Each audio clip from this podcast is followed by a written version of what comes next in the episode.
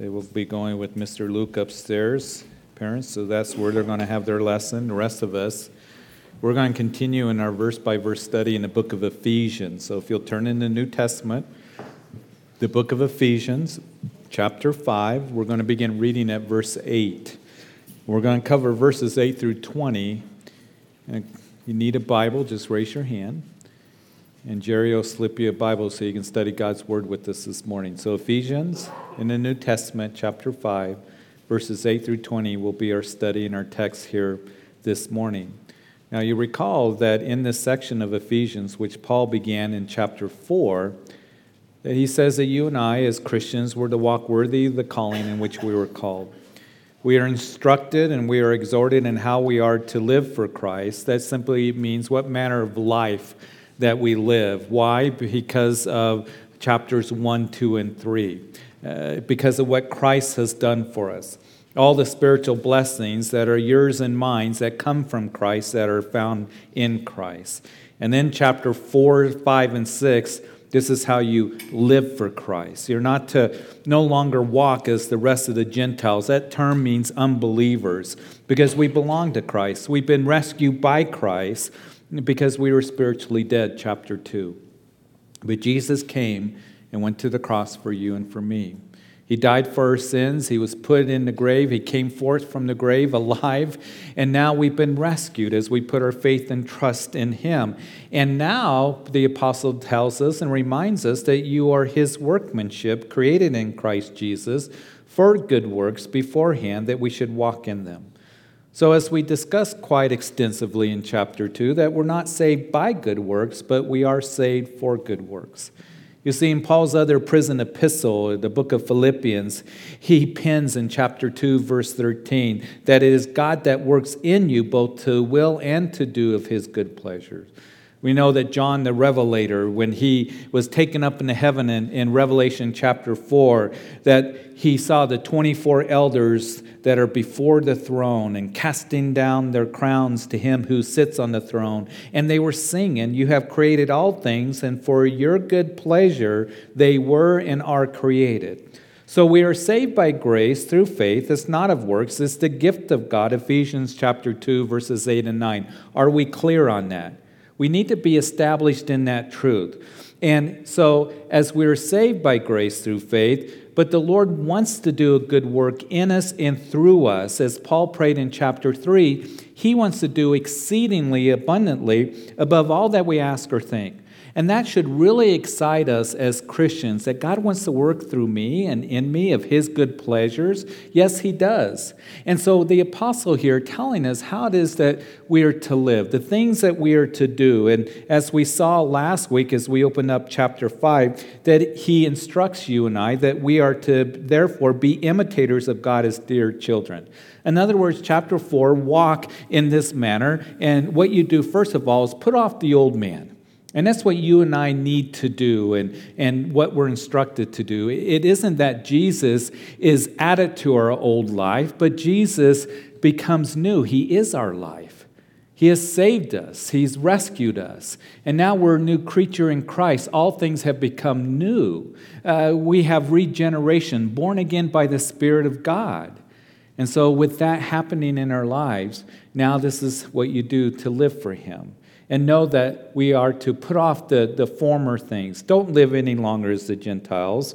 And you're to mimic Christ, or that is, be imitators of God, dear children. And as we do, these are the things that we saw last week in verses 1 through 7. First of all, walk in love. Walk in love. Put away uncleanness and fornication. That's not love. That's the world's definition of love, isn't it? But you see, the Bible calls it lust. There's a big difference. And you're not to sin with your tongue, and it's not even to be named among you, or you're not to partake in it. And those who do partake in those things, continually in those things, will not inherit the kingdom of Christ and God. That's what the apostle writes here. So we're to walk in love. And now, as we continue this morning, we're going to see that we are to walk in light, and then Paul's going to tell us to walk in wisdom. So, Lord, we desire for our hearts to be open right now to you, our ears listening uh, desiring to be taught as we go through the word here. And Father, I pray that we would remember that our cell phones need to be turned off and we want to be still in our seats because we only have a few minutes here it's, that will go by very quickly to spend time in your word together as a body. And so, Lord, may we be teachable and attentive, and Lord, expecting you to speak to our hearts as your word goes forth. And it's in Jesus' name that we pray. Amen. So, verse 8, as we pick up our text this morning in Ephesians 5 For you were once darkness, but now you are light in the Lord. Walk as children of light. And isn't it worth noting here and kind of interesting that Paul writes that you were once darkness? Not that you were in darkness, you were darkness. You were once darkness, now you are light in the Lord, and now we are to walk in light. We are children of light. Now, again, in chapter 4, as I mentioned to you, that, that we're not to walk as unbelievers who, as the apostle wrote, have their understanding darkened. You see, those who are unbelievers, they're not enlightened with the things of the Lord. They don't understand spiritual things. And here shortly, we're going to have the fruits of darkness listed for us. But now, as believers, we are to not only walk in love, verses 1 through 7, but here in verses 8 through 14, we are to walk in the light because the light of the world, Jesus Christ, is in us. And you might recall in our recent study of Peter in 1 Peter chapter 2, remember that the apostle writes that you've been brought out of the darkness into his marvelous light. In other words, it's a marvelous light. We've been brought out of the darkness. We, we've come to the light. One of the things that, um, you, you, know, when we were kids, we lived in, a, in a, an old house, and you go down the basement, and it was steps that went this way and then down into the basement, and it was dark, and the laundry room was down there, and some a freezer was down there. So, you know, we'd have to go down and, and, you know, get some clothes maybe that mom had washed or something out of the freezer. And, and at night, it was real spooky, especially. And at night, you go down and you turn on the light. When you're a little kid, that's kind of a big deal. And so, what we would do to each other once in a while, if John was down there, I'd turn the light off when he was down there in the basement and he'd freak out and he'd do the same thing to me. But being in that darkness, was something that we realized was a scary thing, wasn't a good thing. We wanted to be in the light. And any of us, when we go into a dark room, what do we do? We turn the light on. And that's what we're to do spiritually. We are to have the light of the world, Jesus Christ, in us, radiating from us, being evident in our lives. Why, when being brought out of the darkness into his marvelous light, why would you want to go back into darkness? You see, that's what the apostle is writing here. But just put off that stuff. You walk in light, you know, and you are not to be having anything to do with the darkness. You don't have to be in the dark, and the world is dark. And the world is getting more dark, darker and darker all the time. But as we continue, what are we to be about? Well, the fruit of the Spirit is all goodness and righteousness and truth, finding out what is acceptable to the Lord. Once you were darkness, but now children of the light, you know what is acceptable in the sight of the Lord. The things that were listed here in, in verses 3 and 4, but fornication, uncleanness, covetousness shouldn't be named among you, neither the, the sins of the tongue, filthiness, foolish talking, coarse jesting. You're not to be about that, but rather giving of thanks. You're to put those things off. You know that those things are not acceptable to God, they need to go. They're part of darkness. I'm not to live in the darkness. I don't want to be deceived. I don't want to partake in those things with those who do it, but rather what is good and righteous and true before God. That is to be a part of our lives as Christians. As God's light shines in our hearts, it will move us towards that goodness and righteousness and truth. Now, goodness has more of the meaning of, oh, you're a good boy or you're a good girl. It has a deeper meaning. It, it speaks of desiring to be a blessing to others, to meet others' needs to minister to those who have need or those who are hurting. And of course, we live in a society where we're self focused, self centered. It's all about us. What do I want? And even that is infiltrating more and more into the church. But as Christians, we should be moving in goodness, desiring to help others, hurting uh, people that we can reach out to and minister to. We should be looking for opportunities, sensitive to the leading of the Lord in that. And one of the, the great blessings that I get to experience and have as a pastor is to see how you, you guys are moving in goodness. I hear about how uh, many of you are reaching out to others, not only here in the church that are hurting and, and praying for them and ministering to them and helping them out in practical ways, but in the community as well. You're a tremendous blessing, and it speaks of the Lord in your life, a witness and testimony of the reality of Jesus Christ, and your light manifesting out into a dark world. So we are to be, the fruit is all goodness and then righteousness. And of course, that speaks of just which is right, doing the right things in God's perspective, doing what is right before God. And then truth is not just a spoken thing, but it speaks of that we live in truth. You see, it speaks of godly integrity and character and honesty and reliability. You're a man and a woman of the Word of God. You're a man and woman of godly character and integrity, and how we need that desperately in this world today, how we need that in the church. You're reliable. You're a man and woman of your word. Jesus said, Let your yes be yes and your no be no. No more than that that you give your word on certain things, that you're committed, that you care, and that you're one that you are just uh, walking in truth, walking in the ways of the Lord. The, the fruit of the light of God shining in you and me. And then, verse 11, as we read, and have no fellowship with the unfruitful works of darkness, but rather expose them. Now, we are familiar with that verse of 2 Corinthians chapter 6, verse 14, that as we read, don't be unequally yoked together with unbelievers, for what fellowship, the apostle writes, has righteousness with lawlessness? And what communion has light with darkness? You see, light and darkness cannot exist together, they're mutually exclusive. In other words, so you go into that dark basement in the dark, what do you do? Do you yell at the dark? Do you rebuke the dark? No, you turn the light on, don't you? So when you turn on the light, it expels the darkness. So a container is either lit or it's dark. And the reason I'm mentioning that to you is because there are those who will come to you and to me and tell us that Christians can be demon possessed. And I get people that worry about that all the time. You know, am I demon possessed? No. If you have the light, Jesus Christ in you, the Holy Spirit, greater is He that is in you than He that is in the world. So if you have the light of Jesus Christ in you, a demon cannot possess you. Now, the enemy is going to come against us, is going to tempt us, is going to try to oppress us. Certainly, I understand that. We'll talk more about that when we get to chapter 6, as we're told to put on the whole armor of God because it is a spiritual war out there. But to possess a Christian, no. You have the Holy Spirit of God in you, you have the light of Jesus Christ that is in your heart. A container is either lit or is dark.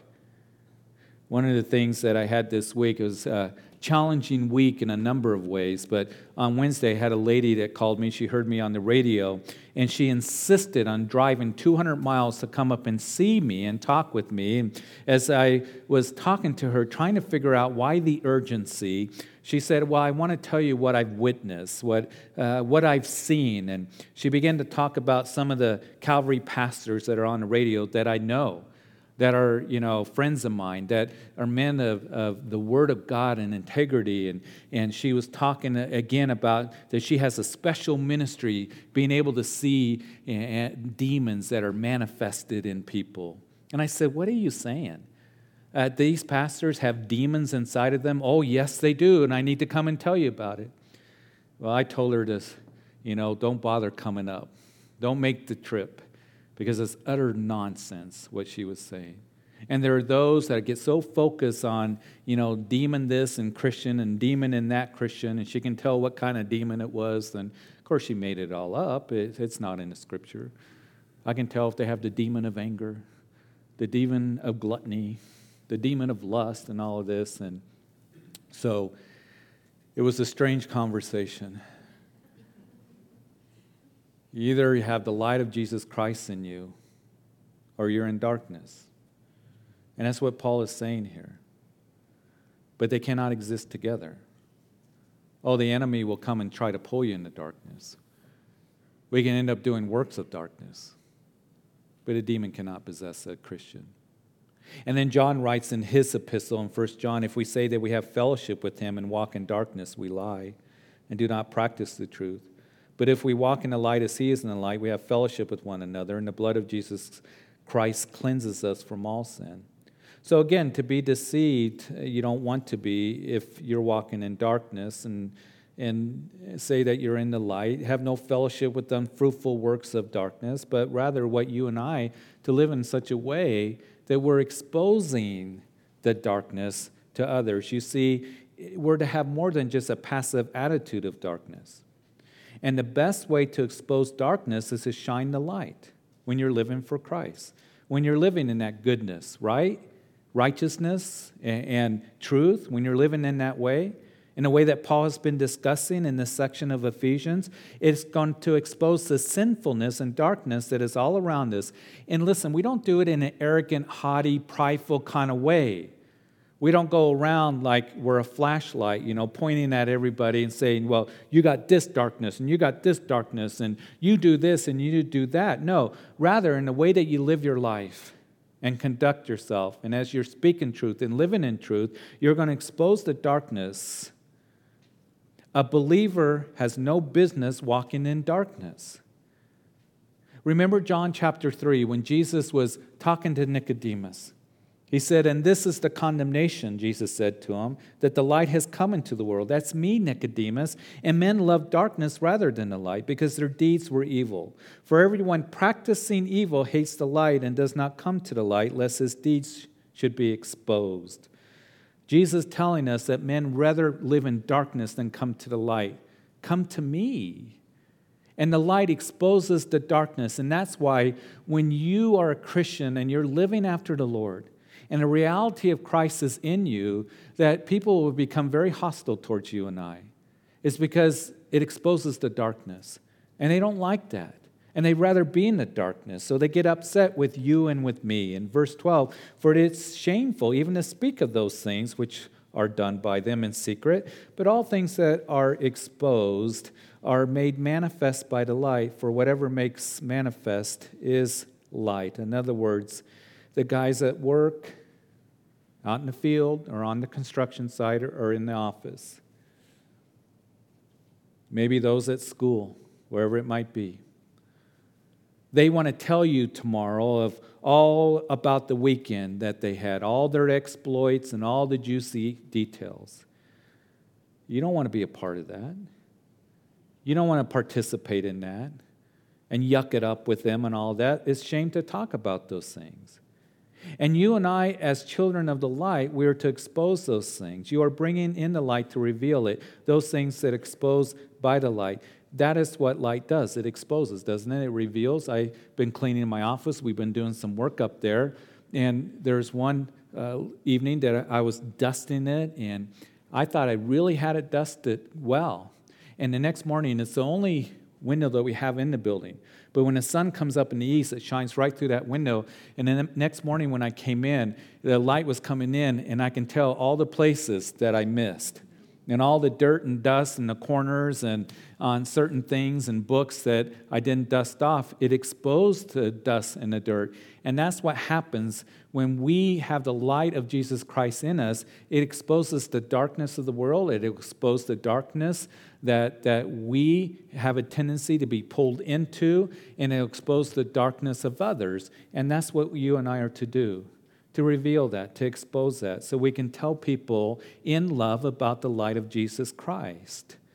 Again, Paul says that we're to avoid unfruitful works of darkness. But that doesn't mean that we're not a witness to those who are in darkness. Because people need to know about the light, Jesus Christ, don't they? And we need to be ones that we care about the lost. And we want to manifest the light to them. Not so it's like, look how bright I am, but you too can come into the light. You don't have to live in that darkness. The world is getting darker and darker all the time. And many of us, as we read here, when we came to the light of the world, Jesus, we didn't realize how dark our lives were, how dark the sin was that we were involved in. We, we eyes were open, we were enlightened to those things. And it is a marvelous light that we have come to Jesus Christ to be freed from that. And we know that the world is getting darker and darker, isn't it? By the, you know, every day that we pass. And so we are to manifest the light. It exposes the darkness, and we can be a witness to others. In verse 14, as the apostle then says, Therefore he says, Awake, you who sleep, arise from the dead, and Christ will give you light. So Paul issues this invitation for those who are asleep spiritually to wake up. It's also an invitation for those who are asleep in darkness to come to the light. Now, verse 14 comes in part from Isaiah chapter 60, verse 1, where Isaiah writes, Arise and shine, for your light has come, speaking, of course, of Jesus who would come the light of the world. He has come, and, and the glory of the Lord has risen upon you. It's also a little side note. Believed historians think that Paul is just quoting from a, a early church hymn here as well. So Paul has told us to walk, first of all, in love, verses 1 through 7. And then verses 8 through 14, we are to walk in light. You and I manifest that light. Remember that Jesus said that you don't light a lamp and then put it under a bed. You don't put it under a basket, but what do you do? You put it on a lampstand.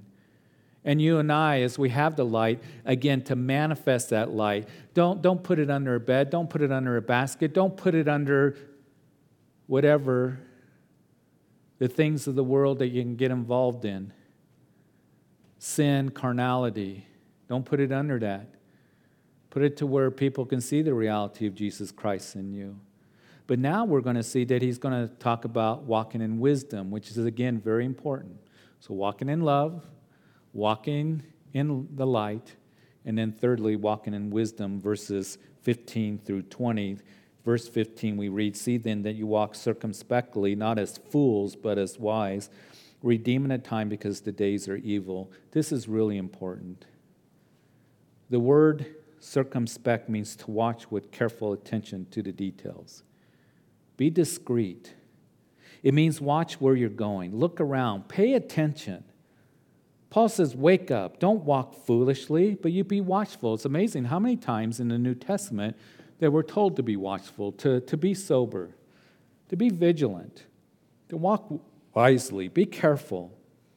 And I have known Christians that perhaps the Lord wanted to use in, in a wonderful way that they really could have made a mark in people's lives. But they end up experiencing difficulties and, and you know, consequences that are very negative and hard because they're living foolish lives, because they're not walking wisely, because they're snoozing. They don't walk wisely, they weren't careful because they got caught up in sin. They weren't awake concerning the, what the Word of God has to say about filthiness and fornication and things that we're being warned about in this chapter. Wake up, he says. Walk wisely. Pay careful attention. Don't be fooled. Don't be tricked.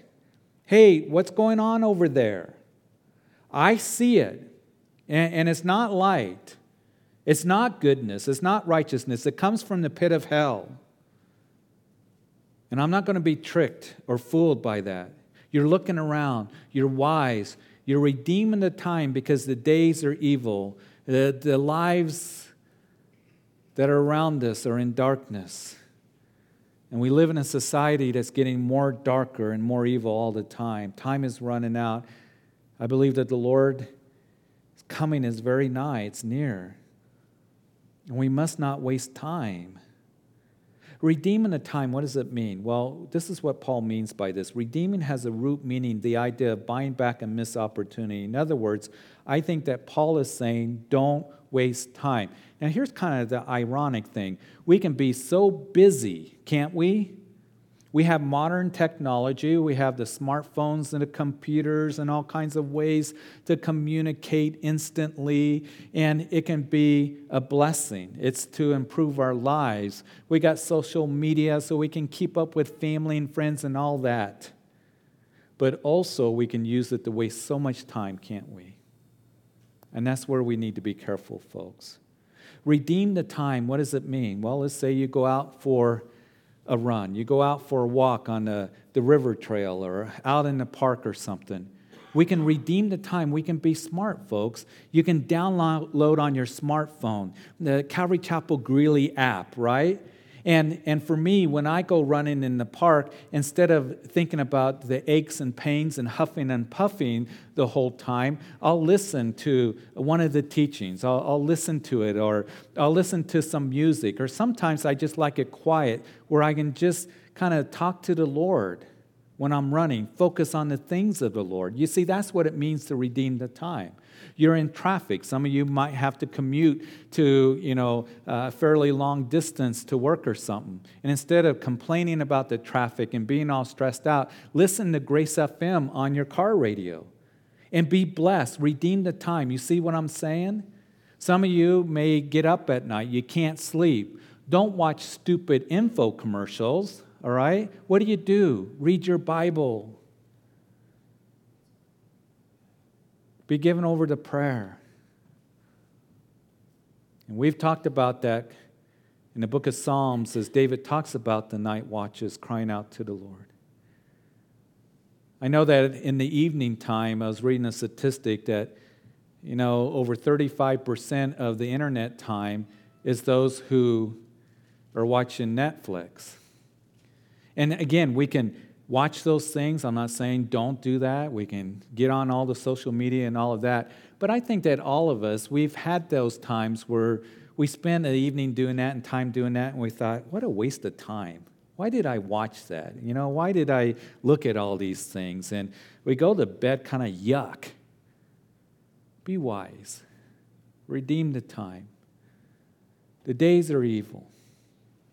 Make sure that you're focused on the things of the Lord. And he builds on this. He said, Therefore, don't be unwise, verse 17, but understand what the will of the Lord is.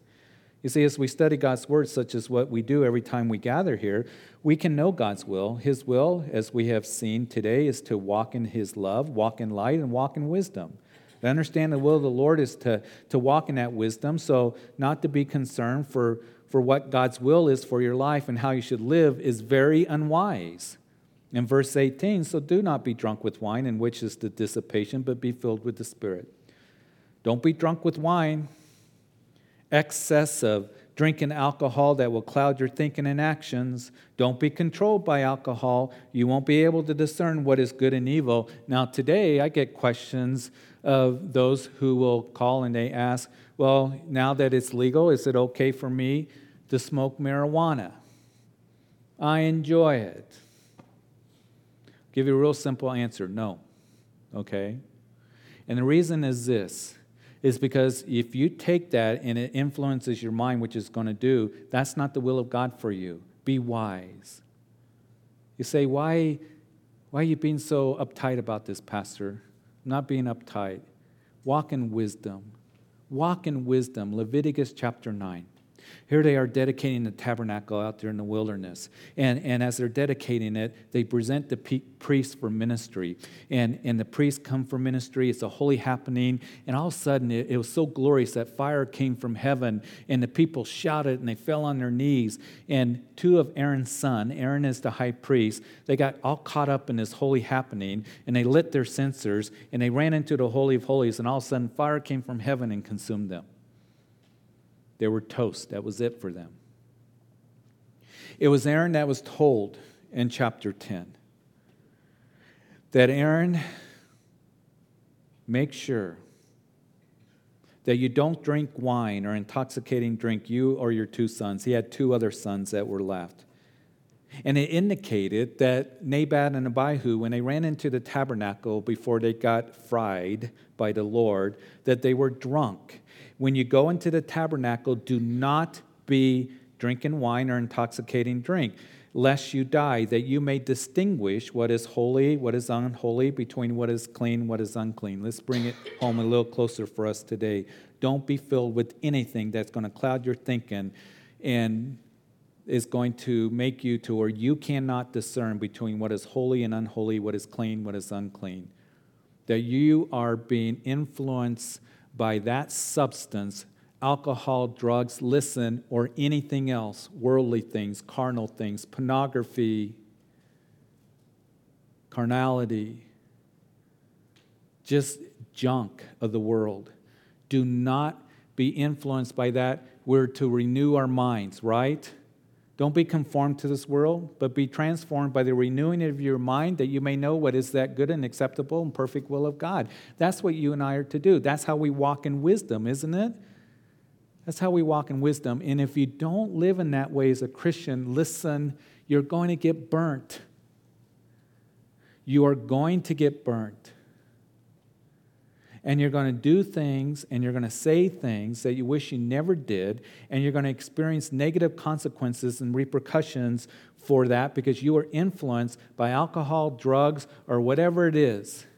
And it's bad news. And that's why it's a loving father that now comes to us and says that, listen, you need to wake up. You're in the light, no longer in the darkness. And the fruits of what you're producing is goodness and righteousness and truth.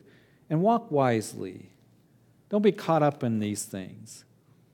Don't be caught up in it because you're going to end up getting hurt. And the Lord desires for us to experience that abundant life that He has for you and for me. Are we understanding that, saints? Are we understanding that? That Christianity isn't just about do's and don'ts and this and that. It's about the Lord coming along and saying, This is how you and I, as we've been rescued by the Lord, to walk with Him in a way that's pleasing to Him and then experience that abundant life that He has for us and to be a light that exposes the darkness and walk in that wisdom so you don't get hurt.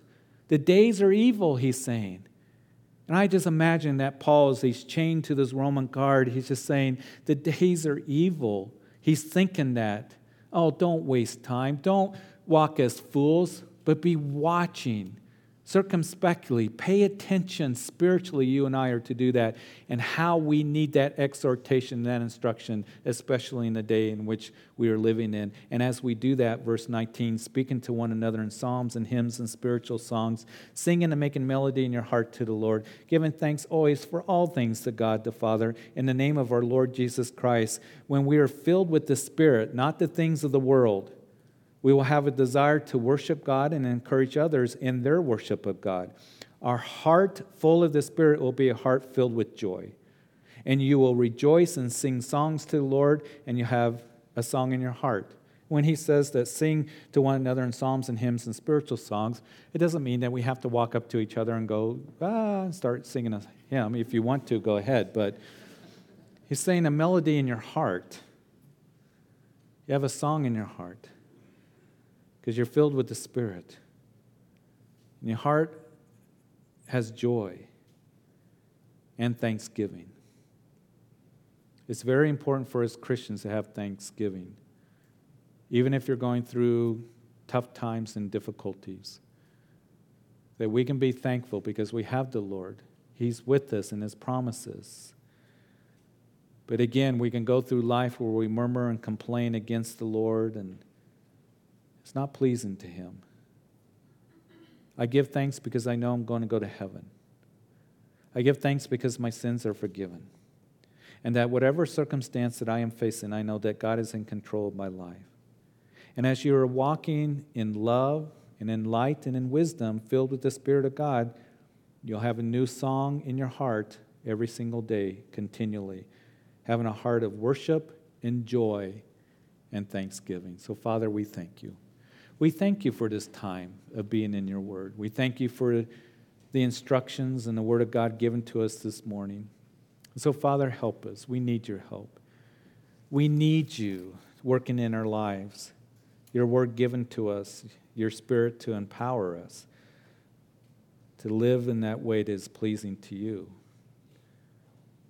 Your word to give us wisdom, just as we've received today, and to be light that we may manifest to others goodness and righteousness and truth. Father, I do pray this morning if there's anyone here that you haven't surrendered your life to Jesus Christ,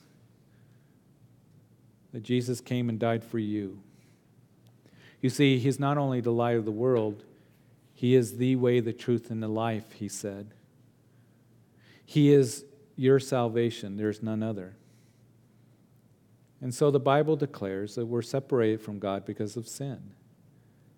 It isn't church that's going to save you, it isn't your own self that's going to save you. It's only Jesus Christ who has made provision. He's your salvation, and He loves you. And He went to the cross for you, for you specifically, individually, and took your sins upon Himself. That as you come in faith, trusting in Him, that He's the Son of God who died for you and He rose again from the grave and that He's alive, as you trust in Him, as you surrender to Him, as Lord and Savior. He is the King of all kings and the Lord of all lords. He's the one who took your sins upon himself and made atonement for your sins. That you will have the hope of heaven, eternal life. You'll be forgiven, and you'll be a new creation in Christ. Today is the day of salvation. Will you give your life to Jesus if you've never done that? that you would pray right where you're at Jesus, I come to you right now. And I give my life to you. I confess that I am a sinner. I believe that you died on the cross for me, for my sins. Forgive me. And that you're alive. And I now give my life to you. I surrender.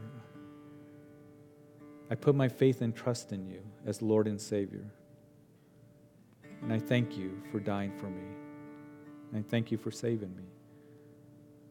And Lord, as I become your child, I pray that you'd fill me with your spirit and help me to live for you, to walk in wisdom, to learn of you, and to grow in knowledge and love of Jesus. It's in his name I pray. If you prayed that prayer as we conclude the service, Jim, one of my elders, is up front here to come and pray with him and tell him the decision you made. If you're listening on live stream, call us during the week. Tell us of any way that the Lord has blessed you today through the teaching or you made a decision for Christ. But for all of us, Lord, help us to walk in light, in love, and in wisdom, how we need that word today.